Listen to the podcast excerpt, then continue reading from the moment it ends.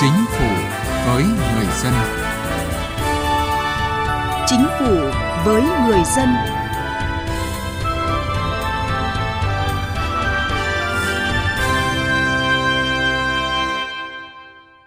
Các biên tập viên Lê Tuyết và Nghiêm Hùng xin kính chào quý vị thính giả.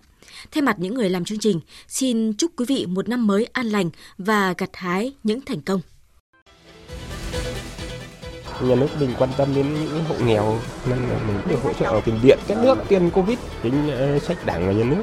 Cải thiện được một phần nào trong cuộc sống. Chúng tôi cũng rất là cảm động nhà nước đã ờ, hỗ trợ và giúp đỡ chúng tôi trong cái lúc hoạn nạn.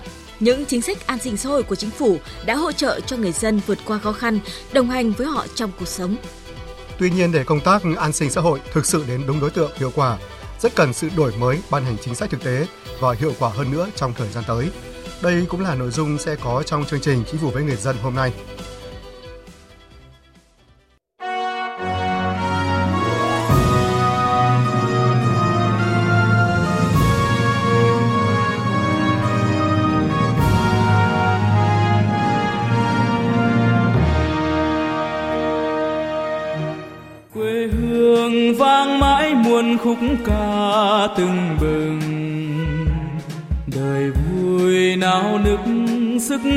Đang chào dâng. Mùa về trên quê hương, nghe bao tiếng thân thương. Khi sông núi nối liền, tin vui đến mọi miền. Đời tổ quốc mênh mông, bồi hồi khắp non sông. Giờ giao thừa con ấm, dòng nói của bác hồ. Một việt nam thống nhất chan hòa tình nam bắc. Ôi chân lý dạng người bừng lên sáng soi đời. Vượt mọi nỗi gian lao, hàn lại vết thương đau. Lòng ta hằng nung nấu, nguyện ước của bác hồ. Cùng rừng xây đất nước cho đời thêm mơ ước, tương lai sẽ ngập tràn một niềm vui bao la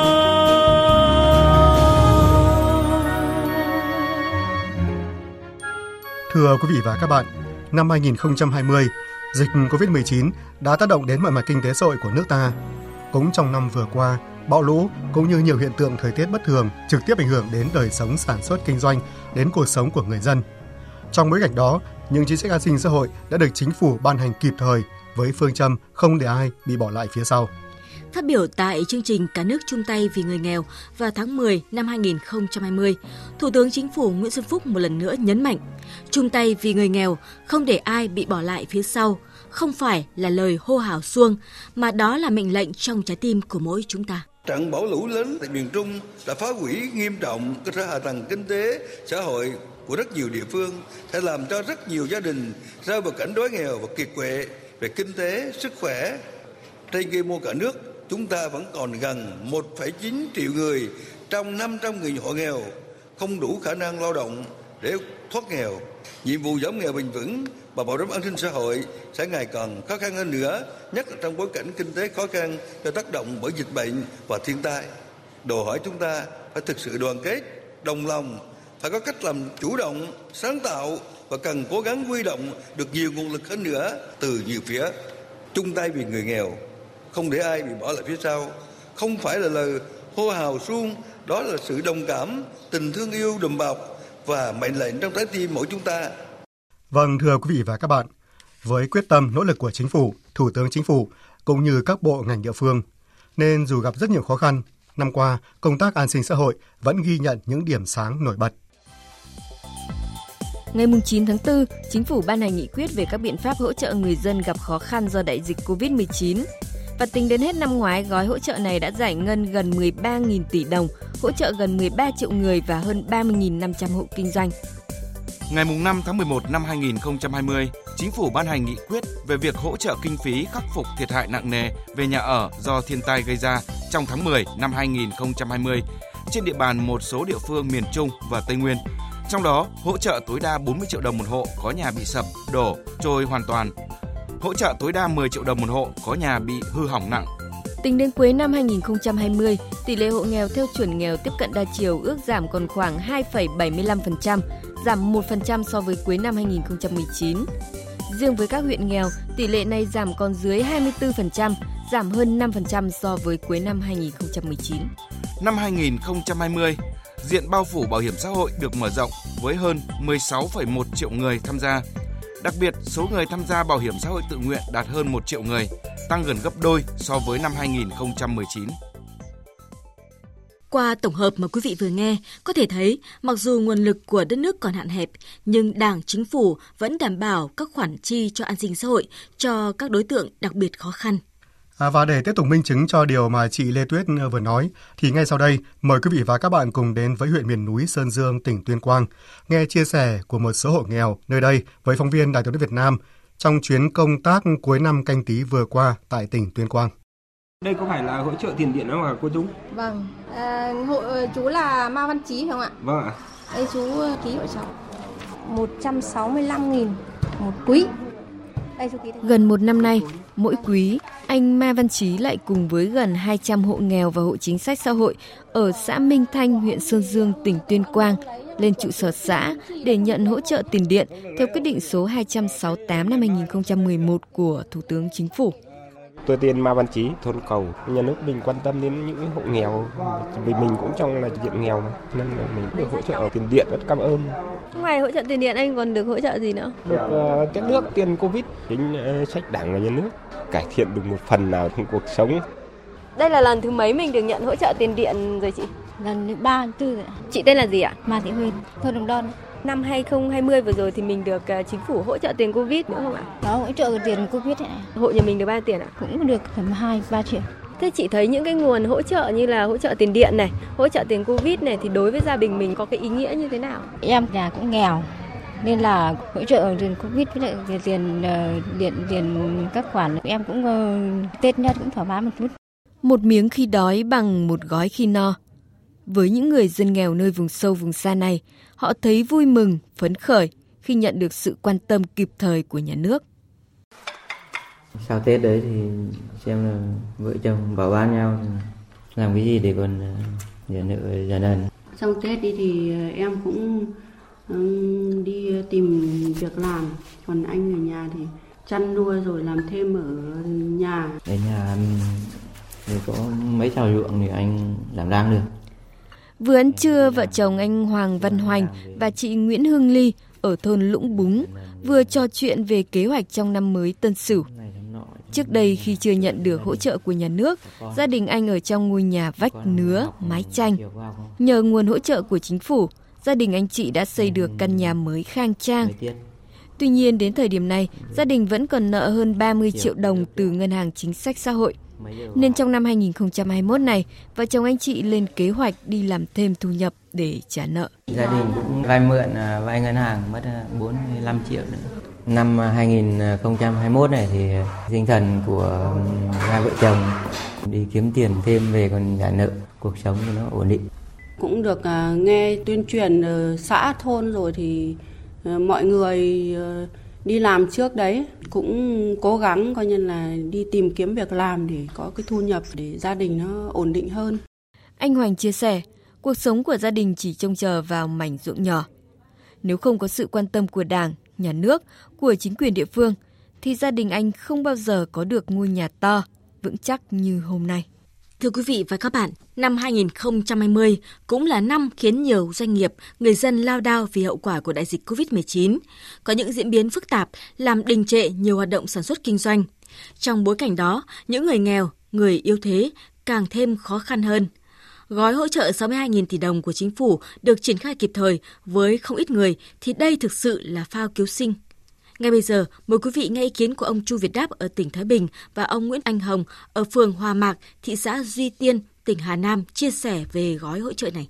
Đây là chính sách tôi nghĩ là kịp thời, rất nhân văn của chính phủ đối với lại người dân. Bản thân chúng tôi thì thấy rằng là sự quan tâm của Đảng, của nhà nước, rồi là của chính quyền tất cả từ trung ương cho đến địa phương cho đến tất cả các cái ban ngành đoàn thể rồi đến hôm nay này chúng tôi cũng rất là cảm động thấy rằng là nhà nước đã hỗ trợ và giúp đỡ chúng tôi trong cái lúc hoạn nạn như thế này. Thưa quý vị và các bạn, Trong năm 2020 vừa qua và những năm trước đây, Đảng, Nhà nước đã có nhiều chính sách, chương trình đầu tư hỗ trợ cho vùng miền núi, vùng đồng bào dân tộc thiểu số, các huyện nghèo, xã, thôn, bản đặc biệt khó khăn. Chúng ta cũng được cộng đồng quốc tế ghi nhận về những nỗ lực giải quyết việc làm, cải thiện mức sống và điều kiện sống cho người dân, cứu trợ và thực hiện phúc lợi xã hội, quan tâm tới các đối tượng yếu thế. Đánh giá về những chính sách an sinh xã hội được ban hành và thực hiện trong năm 2020, ông Bùi Sĩ Lợi, Phó chủ nhiệm Ủy ban về các vấn đề xã hội của Quốc hội khẳng định. Trong năm 2020 là một cái năm có thể nói rằng vô cùng khó khăn thách thức đối với nhân dân Việt Nam. Đại dịch COVID-19, vấn đề lũ lụt miền Trung và xâm nhập mặn. Một bộ phận người lao động, nhân dân bị giảm thu nhập rất là sâu. Chính vì là đó Đảng Nhà nước chúng ta tuân thủ một cái nguyên tắc của hệ thống an sinh xã hội với ba cái trụ cột rất là cơ bản. Cái trụ cột đầu tiên tức là người ta gọi là giảm thiểu thì nó bao gồm cả xóa đói giảm nghèo, việc làm bền vững, đảm bảo các dịch vụ xã hội cơ bản. Cái trụ cột thứ hai là nó bao gồm tức là bảo hiểm xã hội và bảo hiểm y tế, kể cả đang làm việc và khi về hưu đều được đảm bảo. Và cái cuối cùng là một cái trụ cột hết sức quan trọng. Đó chính là khắc phục rủi ro. Nó bao gồm tức là bảo trợ xã hội thường xuyên cho tất cả những người mà yếu thế và đột xuất cho những người mà không may rơi vào cái hoàn cảnh khó khăn. Trên cái tinh thần đó thì Đảng nhà nước chúng ta đã thực hiện tất cả các cái giải pháp để bảo hộ cho người lao động. Đại dịch Covid-19 bắt đầu xuất hiện thì chúng ta thực hiện ngay cái gói an sinh xã hội chưa từng có trong lịch sử 62.000 tỷ. Khi lũ lụt miền Trung, nhà nước trợ cấp để làm nhà, cấp gạo trực tiếp cho người dân. Có thể nói rằng năm 2020 thể hiện rõ nét nhất của Đảng, nhà nước chúng ta trong vấn đề chăm lo đời sống cho nhân dân an sinh xã hội. Mặt trời đã lên, trên cao xanh thẳm núi rừng ánh nắng lên sáng bừng khắp bản làng xa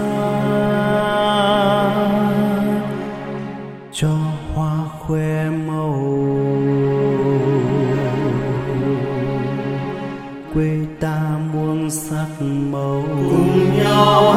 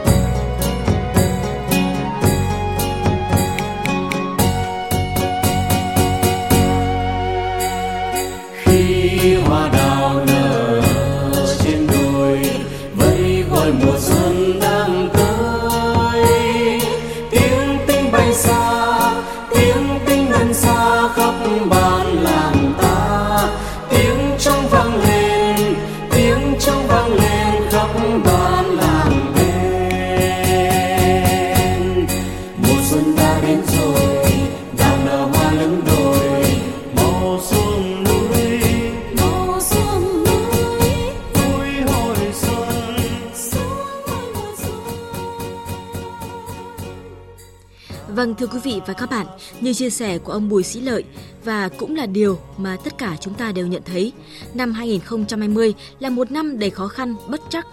Đại dịch Covid-19 và thiên tai là phép thử nhưng cũng là hoàn cảnh giúp chúng ta nhận thấy rõ hơn quyết tâm của chính phủ trong việc thực hiện chính sách an sinh xã hội hay là câu chuyện người người nhà nhà hỗ trợ người dân bị ảnh hưởng của thiên tai bão lũ.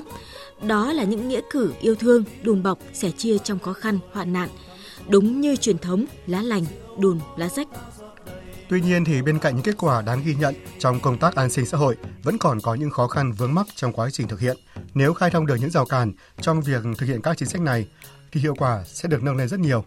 Và trong chương trình Chính phủ đầu xuân mới hôm nay, chúng ta sẽ cùng phân tích thêm điều này cùng với vị khách mời của chương trình là ông Phạm Quang Tú, Phó Giám đốc Quốc gia Tổ chức Oxfam tại Việt Nam.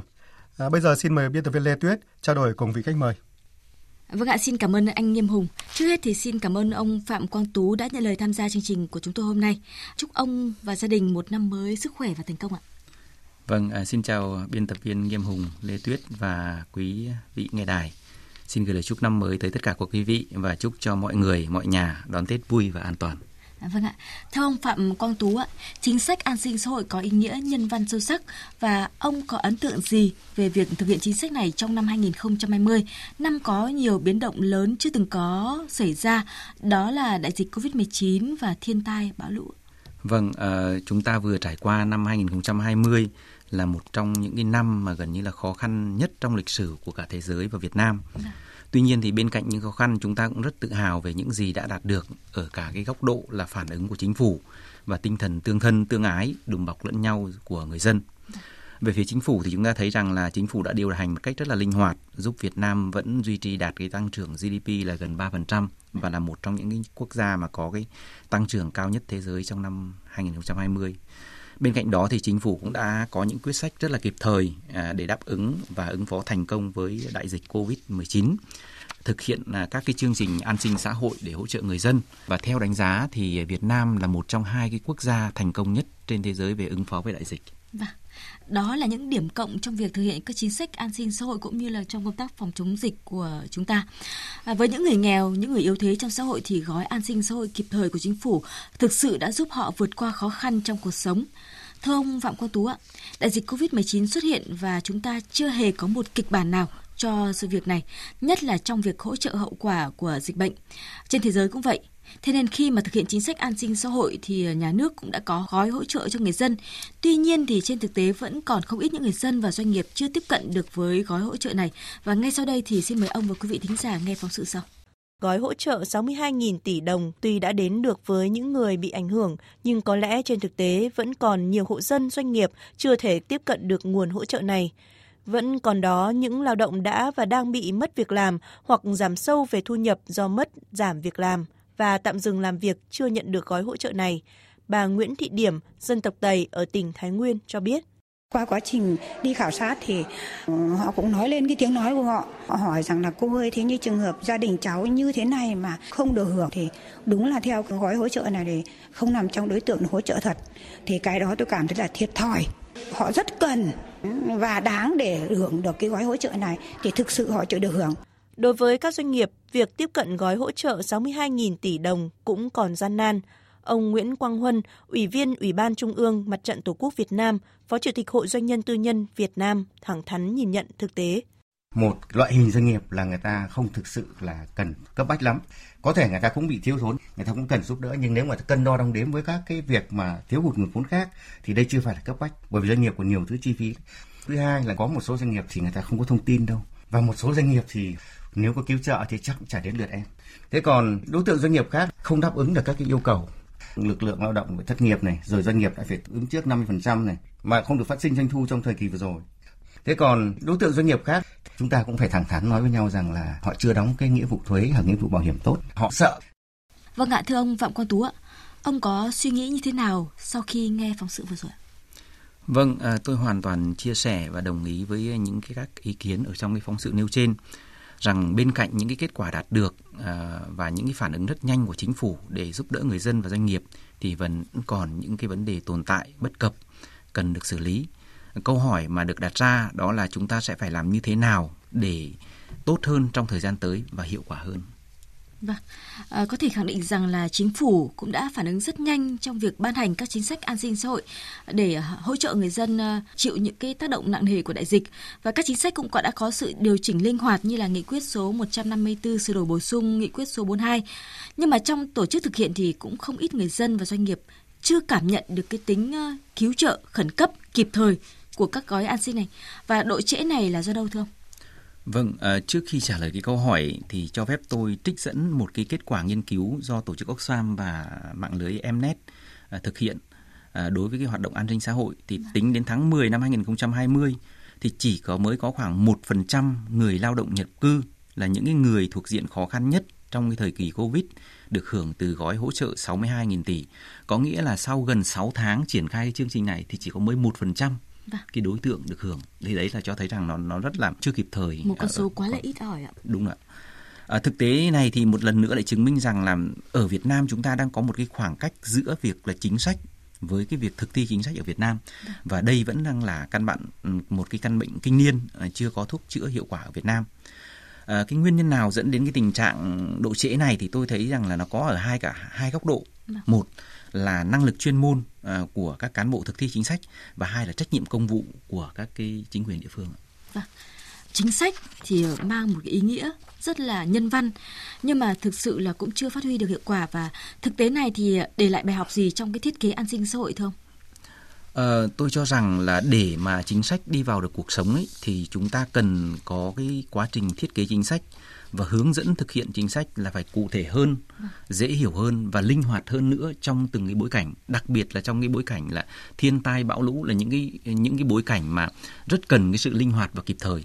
Tôi lấy ví dụ như trong cái việc xây dựng tiêu chí đối với những người lao động nhập cư ờ, mà được hưởng cái hỗ trợ của gói 62.000 tỷ từ Covid ấy.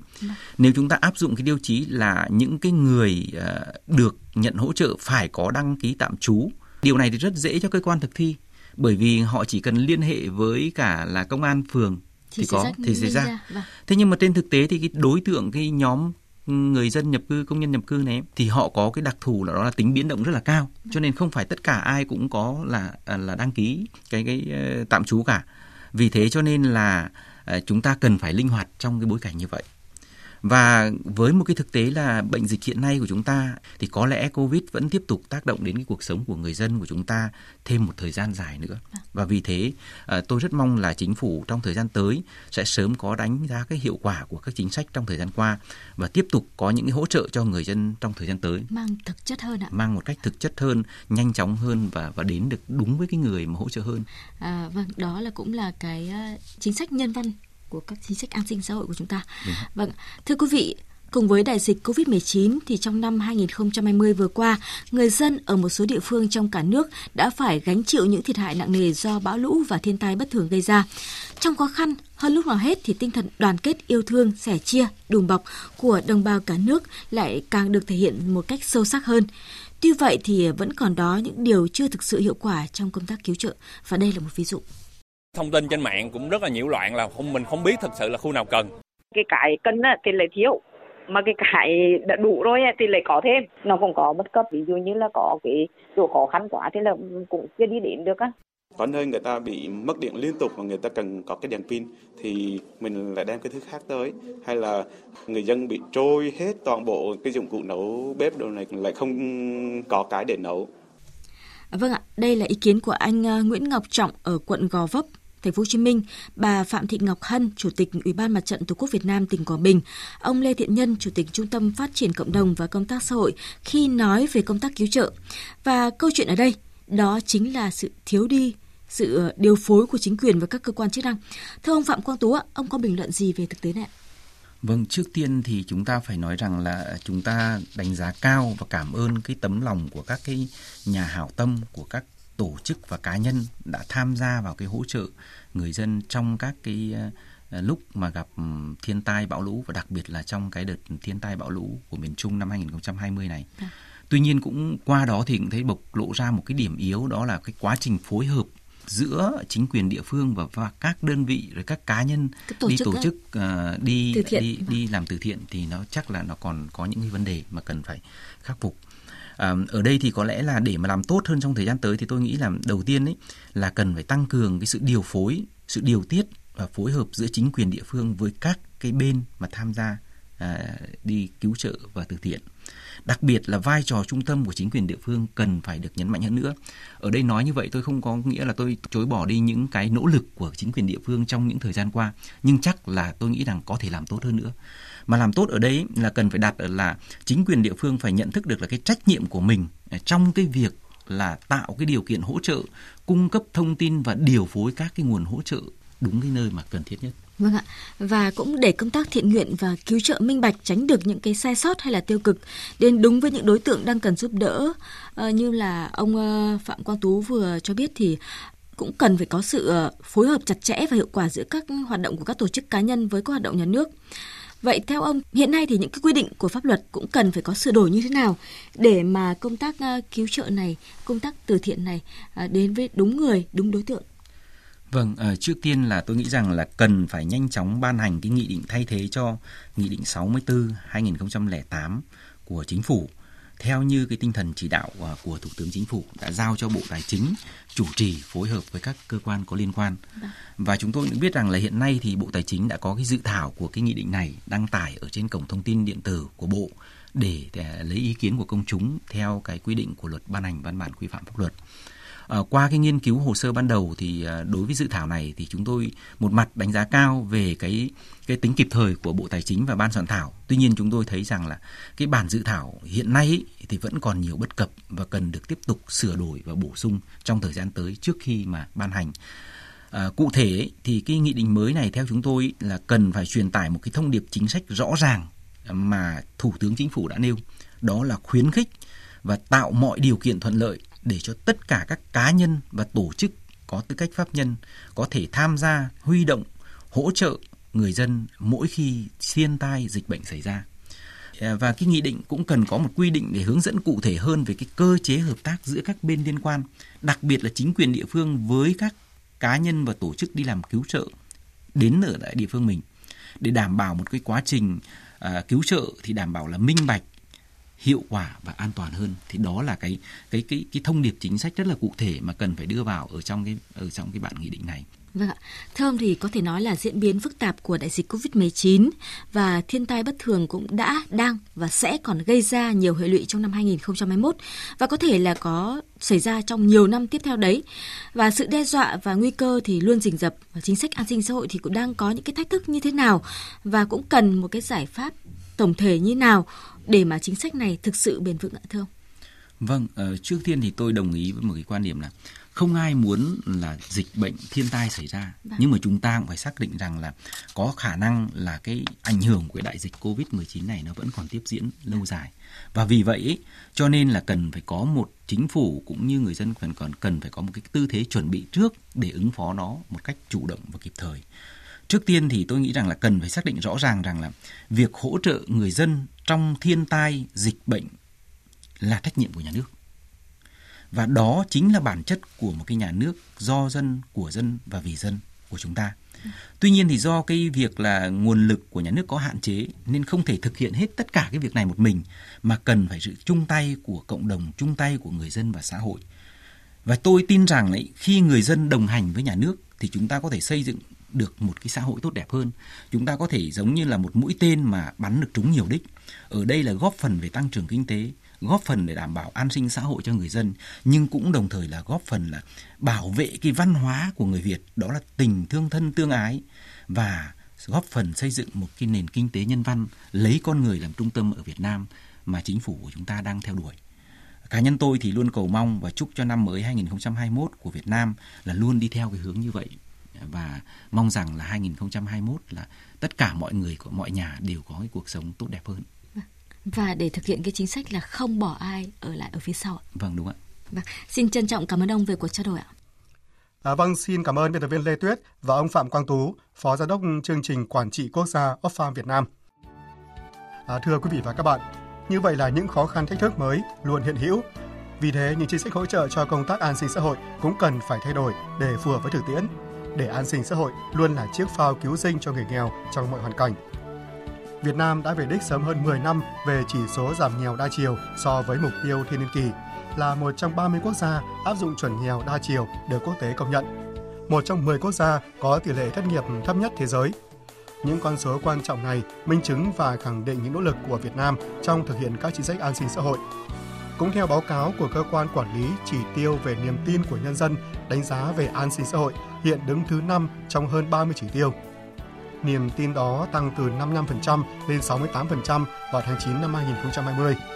Và đó cũng là niềm vui, niềm tin, là động lực song cũng là thách thức, là trọng trách đối với những người ban hành và thực thi chính sách an sinh xã hội trong một năm mới. Chương trình Chính phủ với người dân hôm nay của chúng tôi xin được kết thúc tại đây. Chương trình do các biên tập viên Lê Tuyết, Vân Hồng, Thu Thảo thực hiện. Cảm ơn quý vị và các bạn đã quan tâm theo dõi.